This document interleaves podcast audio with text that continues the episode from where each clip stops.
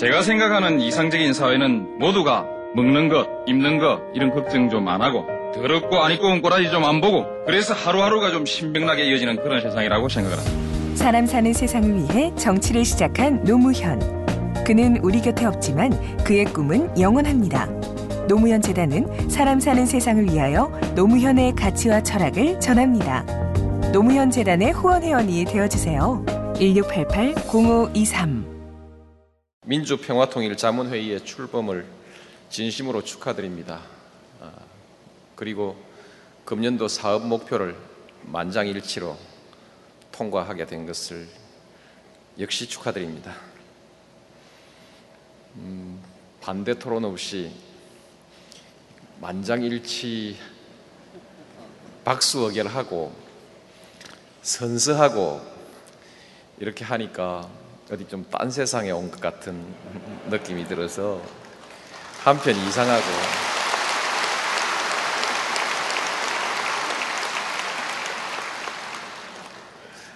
너무 기쁩니다. 새로 위촉되신 위원 여러분께 어려운 일을 맡아주신 데 대해서 감사드리고 또 아울러 중차대한 일을 하시게 된 점에 대해서 축하드립니다. 멀리 해외에서 오신 여러분 대단히 반갑습니다. 민주평통은 지난 이십육 년 동안의 통일정책의 수립과 추진에 크게 기여해왔습니다. 한반도의 평화와 안정을 위해서 알찬 건의들을 해주셨고 국민의 뜻을 모으는 데도 큰 역할을 해주셨습니다. 최근에는 다양한 국민 참여 프로그램을 통해서 평화통일의 기반을 조성하는 데 많은 노력을 기울이고 계십니다. 여러분의 노고에 경의를 표합니다. 그리고 앞으로도 적극적인 정책 조언과 활동을 기대하겠습니다.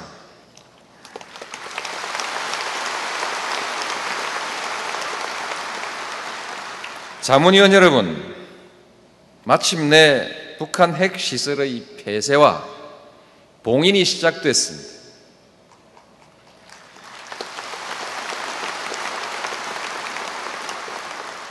참 감개무량하시죠. 그러면서도 계속 잘 갈까 걱정되실 것입니다. 저도 꼭 같은 심정입니다. 그러나 이제 중유 공급이 시작됐고 아이이이에이 사찰단 활동이 재개되었기 때문에 계속 좋은 방향으로 갈 것이라고 생각합니다. 지금 이 시각에는 베이징에서 육자회담이 열리고 있습니다. 이점일삼 합의 이후에 지난 다섯 달은 하루하루가 정말 더디고 답답한 시간의 연속이었습니다. 우여곡절도 참 많았습니다. 그러나 인내심을 가지고 절제하면서 노력해온 결과 이제 북핵 문제 해결에 대해서 보다 확실한 전망을 가질 수 있게 되었습니다. 돌이켜보면 아쉬움도 있습니다.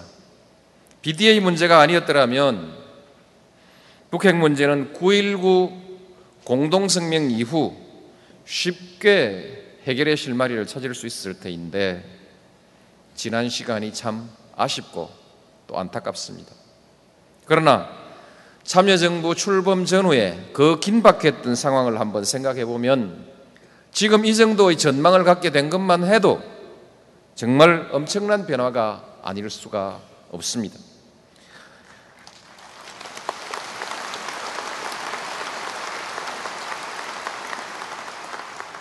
감사합니다. 오 년 전 대통령 선거 기간 중에 북한의 우라늄 농축 의혹 사건이 불거졌습니다. 미국은 중유 공급을 중단했고 북한은 봉인 해제와 사찰단 추방으로 맞섰습니다. 일부에서는 무력 제재의 가능성을 거론하는 형편이었습니다. 그때에 비하면 지금은 완전히 새로운 국면에 접어든 것입니다. 참으로 격세지감을 느낍니다. 그동안에 정부 정책을 믿고 지지해 주신 자문위원과 국민 여러분께 거듭 감사의 말씀을 드립니다.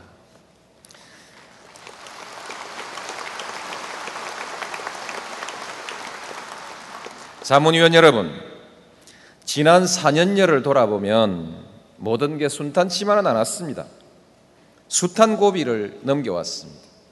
우선 예측하기 어렵고 이해하기 참 어려운 북한의 행동 때문에 애를 먹었습니다. 어느 날 갑자기 일방적으로 대화를 중단하거나 약속을 파기하기도 했고, 지난해에는 미사일 발사 그리고 핵실험으로 긴장을 고조시켰습니다. 때때로 미국 정부와의 이견과 차이도 있었습니다. 북한 핵을 용납하지 않는다는 목표는 같았지만 전략과 방법에 있어서는 많은 조정이 필요했습니다. 더욱이 미국 내 일부 강경 세력들은 북한 체제의 변화에 대해서 문제를 제기하기도 했습니다. 참으로 어려운 과정이었습니다. 그러나 지금 와서 보면 끝내 일은 우리 한국 정부가 그리고 한국 국민이 주장하고 원하는 방향으로 가고 있습니다. 기쁘지 않습니까?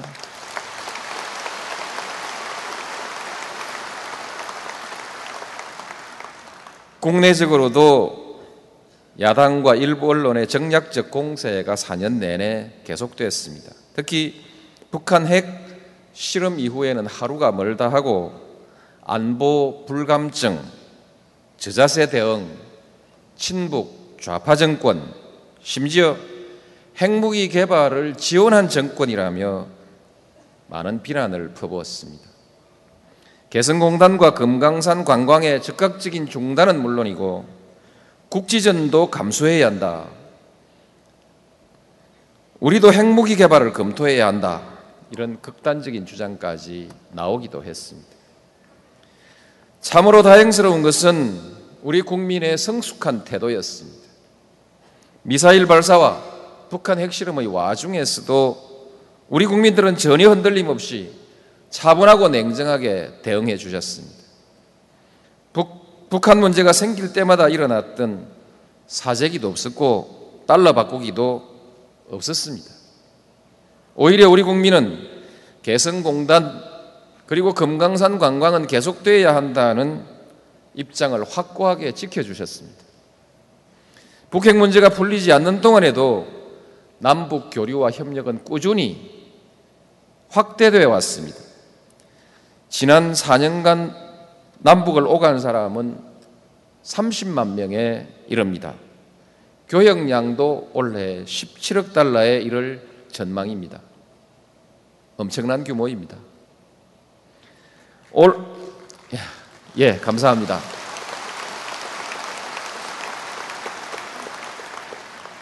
올 오월에는 경의선 열차와 동해선 열차가 휴전선을 통과했습니다. 개성공단에서는 일만 육천여 명의 남북한 근로자가 함께 땀을 흘리고 있습니다. 북한의 태도도 많이 달라진 것 같습니다. 아직도 좀 까다로운 상대이긴 하지만 조금씩 합리적인 방향으로 변화해가고 있습니다. 얘기하기가 조금 쉬워졌습니다.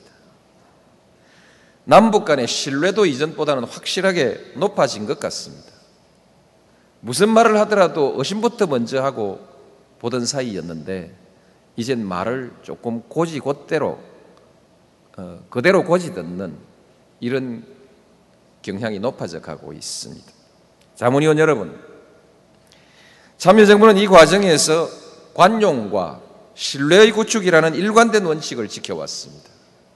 끊임없이 상대를 경계하고 적대해서 대결적 분위기를 조성하는 것이 아니라 상대방의 존재를 인정하고 주장을 포용하고 역지사지하는 태도를 가짐으로써 신뢰를 쌓아왔습니다. 상대가 불합리하게 나올 때는 역시 인내심을 갖고 대화의 끈을 놓지 않았습니다. 상대방이 하는 대로 우리도 똑같이 대응해야 한다는 상호주의로는 이처럼 어려운 대화를 이어가기가 어렵습니다. 상호주의는 당장은 속 시원할지 몰라도 국민의 안전과 평화에는 별 도움이 되지 않습니다. 오히려 신뢰를 해치고 또 다른 대립과 갈등을 불러올 뿐입니다.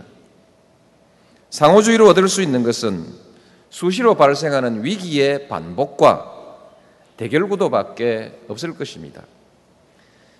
북한의 미사일 발사와 핵실험 때 일부 언론이 주장한 대로 강경한 대응을 했더라면, 그리고 개성공단과 금강산 관광 사업을 중단했다면 지금은 과연 어떻게 되어 있겠습니까? 반세기 동안 녹슬었던 경의선 열차가 남북을 오고 가는 일도 없을 것이고, 개성공단에 참여했던 우리 기업들도 막대한 손해를 입고 지금 낭패감에 빠져 있을 것입니다. 외국 투자자들의 빠져나가고 잘 나가던 주가가 곤두박질 쳤을지도 모르는 일 아니겠습니까?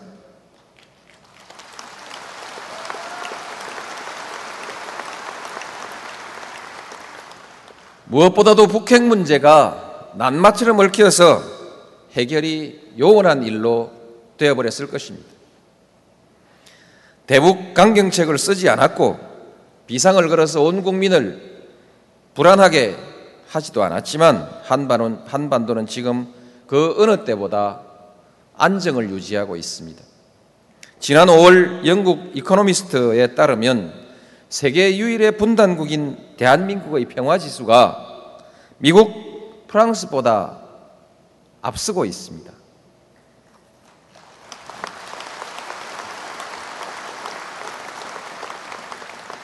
그동안 북핵 문제 해결 과정은 우리에게 소중한 경험이었습니다. 상대를 포용하고 신뢰를 쌓아간다는 원칙을 일관되게 지켜나가는 것이야말로 가장 효과적인 남북관계 전략임을 확인할 수 있었습니다.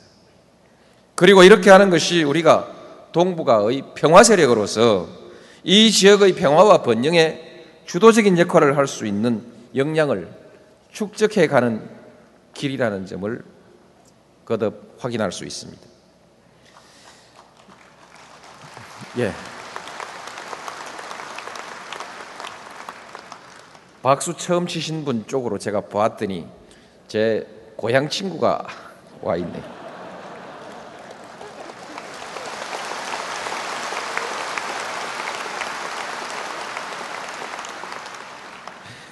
미국과의 관계도 마찬가지입니다. 자주와 균형을 위한 한미동맹의 변화를 추진하면서도 서로를 존중하는 자세를 가지고 이해와 설득으로 꾸준히 이견을 조율하며 공조를 유지해 왔습니다. 일부 진보 진영의 주장처럼 미국과의 관계를 마른 나무 분지르듯이 그렇게 하였다면 남북 문제도 지금과 같이 진전을 이룰 수는 없었을 것입니다. 저는 앞으로도 이러한, 이러한 기조와 원칙은 계속 유지하고 지켜나가야 한다고 생각합니다. 자문위원 여러분, 지금 당면한 과제는 북핵 문제 해결이지만 그것이 궁극적인 목표는 아닙니다. 한반도의 한, 항구적인 평화를 구축하고 남북이 함께 보다 풍요로운 미래를 열어나가야 합니다. 나아가서 평화와 번영의 동북아 시대를 열어나가야 합니다.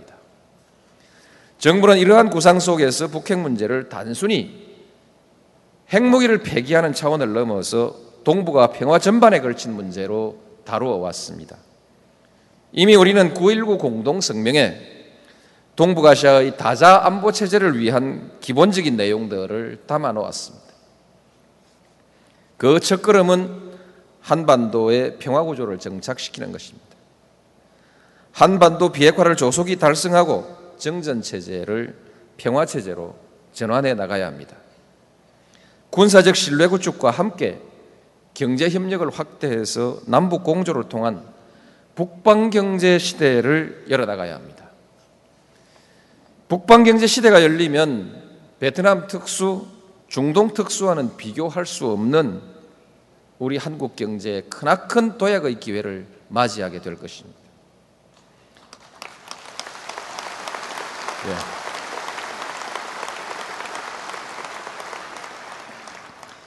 우리의 경제 무대가 유라시아 대륙 전체로 뻗어나가게 될 것입니다. 무역과 금융, 비즈니스 등 모든 경제 분야에서 새로운 지평이 열리게 될 것입니다. 북한도 우수한 자질과 잠재력을 가지고 있습니다. 잘 협력해 나간다면 그야말로 남북이 함께 번영하는 한반도 시대를 열어나갈 수 있을 것입니다. 나아가서는 동북아 경제의 주역으로 우뚝 설 수도 있을 것입니다.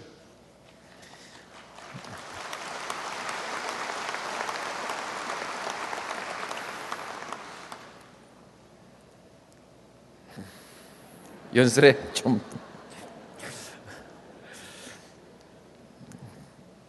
어쩌겠습니까? 연설이 좀 맥히더라도 박수는 쳐야지요.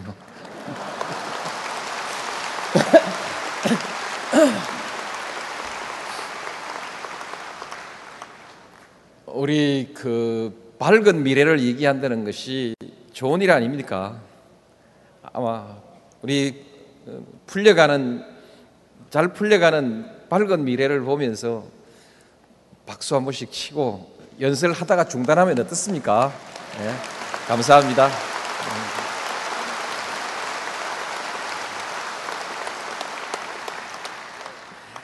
이미 개성공단은 남북 경협의 성공 사례로서 우리 중소기업들에게 새로운 기회를 열어주고 있습니다.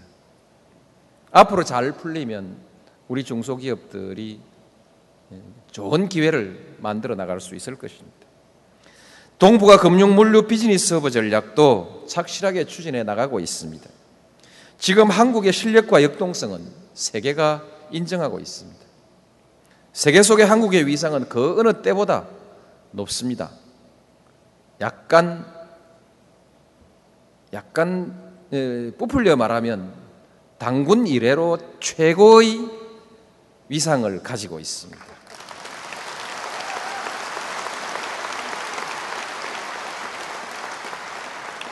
여기에 남북이 함께하는 한반도 경제, 동북아시아 경제까지 성공시켜내면 대한민국은 명실상부한 세계 일류 국가로 웅비하게 될 것입니다. 자문위원 여러분, 이처럼 밝은 미래가 우리 앞에 있습니다. 이를 위해서 다시 한번 우리 자세를 가다듬고 공론을 모아 나갑시다.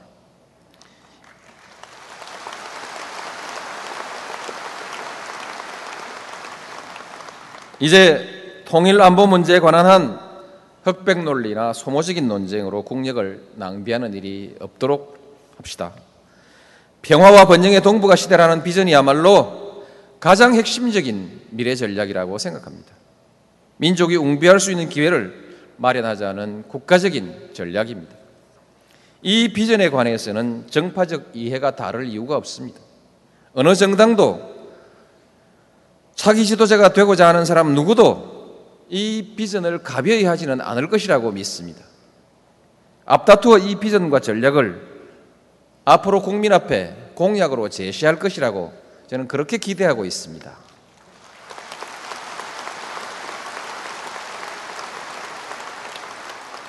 문제는 전략을 추진하는 기본적인 사고와 자세 그리고 역량이라고 생각합니다. 불신과 대결을 앞세우는 냉전 시대의 사고, 무슨 일이 있을 때마다 감정적 대응을 앞세우는 경박한 상호주의로는 이 문제를 풀어갈 수가 없습니다. 인내와 절제 그리고 관용의 자세가 있어야 합니다.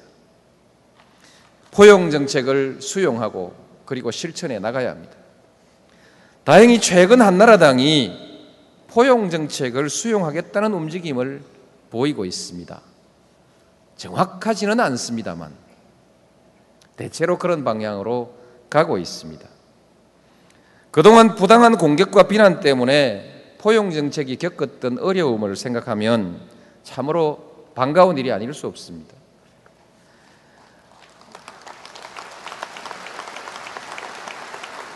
감사합니다. 다만 부탁이 있습니다. 이처럼 중차대한 정책의 전환을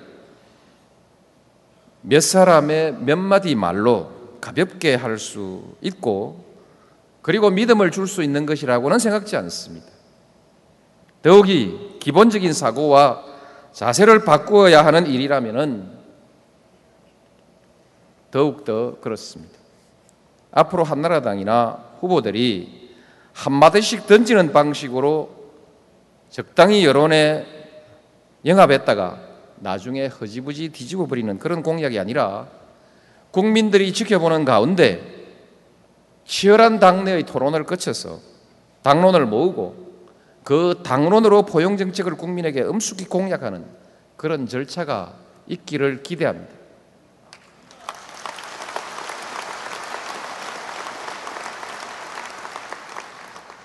만일에 지난날 포용정책을 그렇게 비방했던 일에 대해서 약간의 사과가 보태진다면 더 좋겠습니다만 거기까지 요구하지는 않겠습니다. 국민의 정부는 아이엠에프 외환위기 때문에, 그리고 참여정부는 역시 금융위기, 북핵 문제 때문에 많은 시간과 노력을 허비해야 했습니다. 그러나 다음 정부에게는 이런 걸림돌이 없을 것입니다. 오로지 미래를 향해서 힘차게 나아가면 될 것입니다. 포용정책은 공존과 화해라는 세계사의 흐름과도 일치합니다. 저는 반드시 성공할 것이라고 믿습니다. 존경하는 자문위원 여러분, 지금 우리는 민족의 미래를 위해서 큰 걸음을 내딛는 역사의 전환점에 서 있습니다. 범국가적인 조직인 민주평통 여러분이 한반도의 평화와 민족 통합에 대한 다양한 의견을 수렴하고 국민적 합의를 이루는 데 앞장서 주시기를 바랍니다.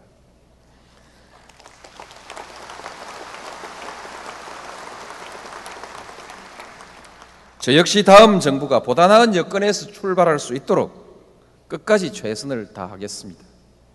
다시 한번 민주평통의 새로운 출발을 축하드립니다.